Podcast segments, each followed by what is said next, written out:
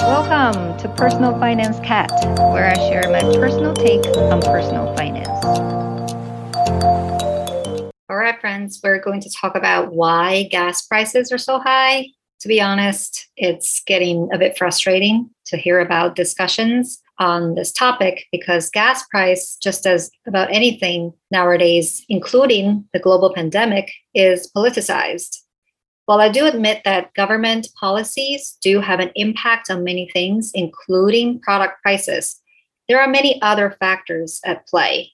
And most important of all, for a global product like oil, the market mechanism that works through supply and demand, the foundation of modern day economics, is simply at play here. I will never forget the explanation my Econ 101 professor gave about why the simple supply and demand model can explain so much, whereas some of the alternatives, such as the Marxism economic theory, do not. Let's say your favorite artist, Elvis Presley, decided to auction off his iconic white jumpsuit. Do you think it's going to sell for the same retail price of a similar or same jumpsuit? Based on Marxism economic theory, the price of a good should be determined by the quote unquote intrinsic value of the said product i.e., how much human labor, materials, machine hours, etc., were put into the product. So these jumpsuits should be priced similar or the same, wouldn't they? Well, the reason that they definitely were not is because that Elvis jumpsuit is the one and only. In other words, the supply is very limited, which is exactly one. Well, the demand is high because, well, Elvis is still the king. As a matter of fact, this jumpsuit, which he wore during the 1972 Madison Square Garden concert, was recently sold for over $1 million. As an economist, you gotta believe me in this one. The supply and demand model works. So today I'm going to try to explain why the price of gas, which is pretty much dictated by the same market force, only on a much larger scale because it's global, is so high and will remain high, unfortunately, for a while. When I started doing my research on this topic, frankly, it got frustrating quick. On one side of the aisle, everything is blamed on Biden. See, for example, this article from Fox, which is titled Media Love Biden's High Gas Prices While Ordinary Americans Struggle with Pump Records. They even went further to create a timeline of all the actions that Biden took that have contributed to this skyrocketing gas price from the fact that he terminated the Keystone pipeline project to some of the initiatives that he had to favor electric car companies versus the oil and gas companies, which are all true and might have some impact on the oil price. But the question is to what extent? And then on the other aisle, you see Biden launching the investigations on the oil and gas companies, basically blaming them for price gouging. There's this article on CNN which cited this letter that Biden sent out to the oil and gas companies and cited some of the things that Biden wrote in that letter for example, he alleged at a time of war, refinery profit margins well above normal being passed directly onto American families are not acceptable.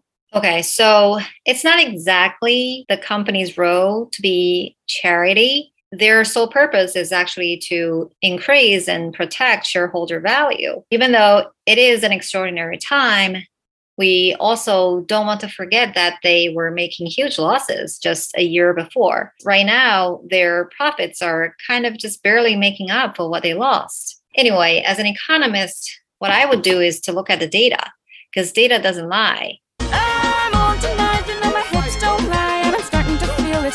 But opinions, well, they're just opinions. To start with, let's just kind of understand the industry a little bit who are the major players and what is the value chain?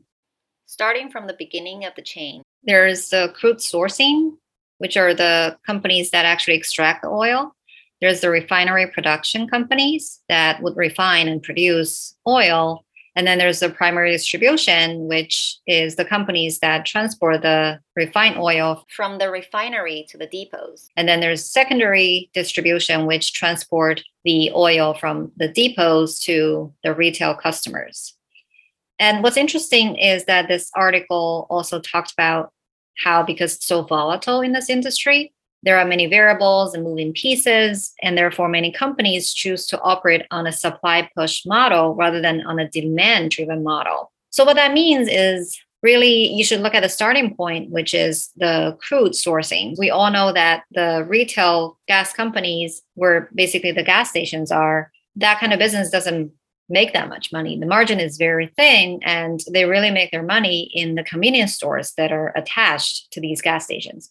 As I said earlier, because such a world market, the oil prices are very much competitive. But to prove that, I found this oil price charts, which shows the future prices. There's a correlation between the current prices and the future prices. Whether the oil comes from US, UK, Middle East, Asia, Latin America, etc., the prices of the crude oil they all kind of hover around a similar price, around 100 and change more or less per barrel. So it's really a competitive market. And every country, when they supply the crude oil, it's at a similar price. Even some of the countries that are pretty restrictive, like China, their prices are slightly higher actually, but they mainly supply to their own use. So you can almost say that it's an exception, but even for China, its crude oil prices are pretty similar. Point is, because it's a competitive market,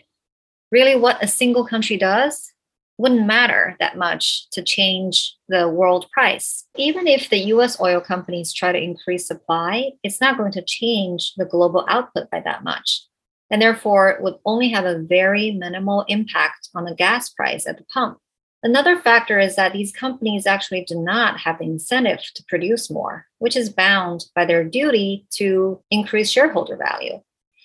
Now, I don't want to get into the morality debate. There is actually a fundamental legal reason why a corporation's sole purpose should be to create shareholder value. It's definitely another long topic for another day.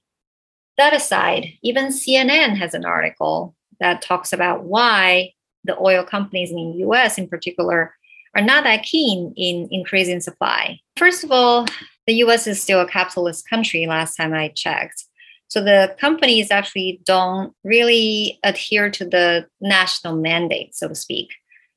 But then they also have been reluctant or unable to resume producing oil at pre pandemic levels because there's so much concern that tougher environmental rules could cut future demand which is a very legitimate concern because, as we all know, it's not like the oil companies are the favorite of people. If they really increase supply, which means they will have to hire more workers and build more facilities, that's not being responsible for a for profit company. In the future, if demand drops, then they would face a lot more loss. And realistically, they probably can't even find enough people and can't find equipment due to the labor shortage, due to the supply shortage.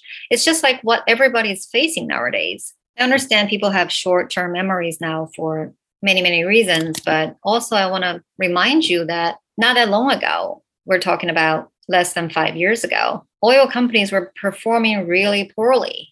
Actually, I found this article from Boston Consulting Group and I'm citing part of the article here. Because of the weak crude price, the oil sector is also near the bottom of the 33 industries in this year's BCG Value Creators rankings, which ranks value creators from 2013 through 2017. So this was published in 2018, which was five years ago. And then at the time, oil companies were doing terribly. If you recall, not that long ago, the crude oil prices was negative because of the pandemic people weren't using cars people weren't allowed to travel the oil companies suffered terribly. On investopedia they reported the profits of 41 largest publicly traded oil and gas producers and refiners. So in q3 2021 they made net profits totaled 16.7 billion compared to a loss of 16.7 billion a year earlier. In other words they just made enough to offset their loss just a year earlier. In terms of the other argument that because they make so much profit, their stock prices are soaring, that's also a myth because when I looked at the top 10 oil and gas companies, I went to check each of their stock prices, and the results are a mixed bag. First of all, a lot of these companies are non US, so you can say maybe that's not really what Biden is kind of referring to. But even if you look at the US companies, Exxon, for example, their stock prices increased a lot compared to the dip in 2020. But if you compare to five years ago, yes, it went up still, but not to the same extent as compared to the increase from 2020. But then there are also some US companies that are not doing as great. For example, Phillips 66 actually was a net decrease compared to five years ago stock price is also not the best indicator of how the company is doing. Again, it's probably another long topic for another day. So, is Fox right? If Biden didn't do all those things, would supply be higher and therefore gas price for the US consumers would be lower and people won't be suffering as much? Well, not really, because this is a global market. I found an organization called the US Energy Information Administration, or EIA. I never heard of them before, but apparently they exist. I guess it makes sense.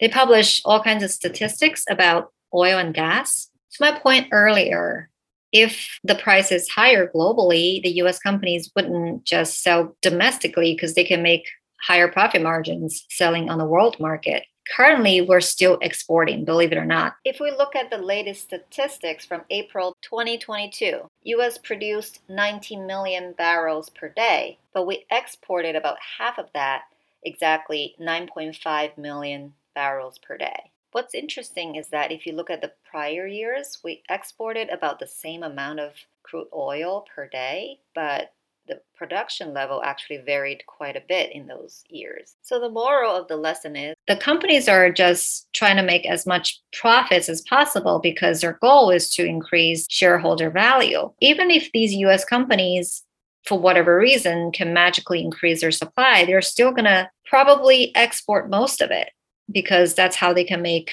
a lot of margin. Again, I'm not going to the morality debate. This is what any other companies would do. Even if Biden didn't do all those things, and there's the Keystone pipeline being built, and there's still those incentives for the oil and gas companies to supply more, it's just not going to change the situation currently by any great extent. Even CNN admits that the silver bullet really is to increase supply, and that just simply can't be done in the short term. You might ask, so what should I do? This impacts me in a huge fashion. To be honest, I think our hands are kind of tied. I found this article from Forbes, which is kind of cute because it proposes five methods that you can use to deal with this high gas price situation. Things like use the gas station reward card, use a credit card that has a reward program, etc., etc. Let's just be honest. If you save 1% on the price, it's not going to make a big difference. I can think of some big picture solutions here. Price is really kind of a mechanism of how the supply and demand model should work, right? So maybe the best thing to do is to cut out demand or reduce demand. Instead of going on random drives, maybe bike to places or maybe consider carpool if you have two cars, one is more efficient, use the more efficient car more often. And then if you really want to think big, maybe now is the time to consider purchasing an electric car if your car is due for an upgrade. Right out the storm. If the US as an oil supplier is just a drop in the bucket, we as individual consumers are definitely a drop in the bucket. There's not that much we can do, unfortunately you can either adapt or okay one final thought even though this is not going to address any immediate issue. When i was doing this research i also started to research on what rich people's general view towards the whole green initiative is. And i found an article that talks about the three richest people in the world bill gates elon musk and jeff bezos. They all actually have kind of different viewpoints. What I found interesting is that Bill Gates thinks that the real solution for the energy crisis and the emission associated with burning fossil fuels is actually nuclear power. One of the charts I was looking at that shows US consumers' energy consumption, kind of where those are sourced from. Obviously, a huge chunk of it is fossil fuel, but there's actually a tiny bit that is already from nuclear power. But we all know that nuclear is kind of a taboo word because if it's used as a weapon, it's definitely massively destructive and nobody wants that. But how about using it as energy? If tiny bit of source can produce so much power and if we can use it in a controlled fashion that really sounds very promising. But anyway that's just uh, one interesting food for thought and i want to share it because i'm all about sharing information. All right some closing remarks. When I first recorded the episode, the national average gas price per gallon was almost $5. Since then, the price has come down a bit as of today, July 18th, the national average is about $4.5 per gallon. Even though in some states like California and Hawaii, the average is still over $5 per gallon.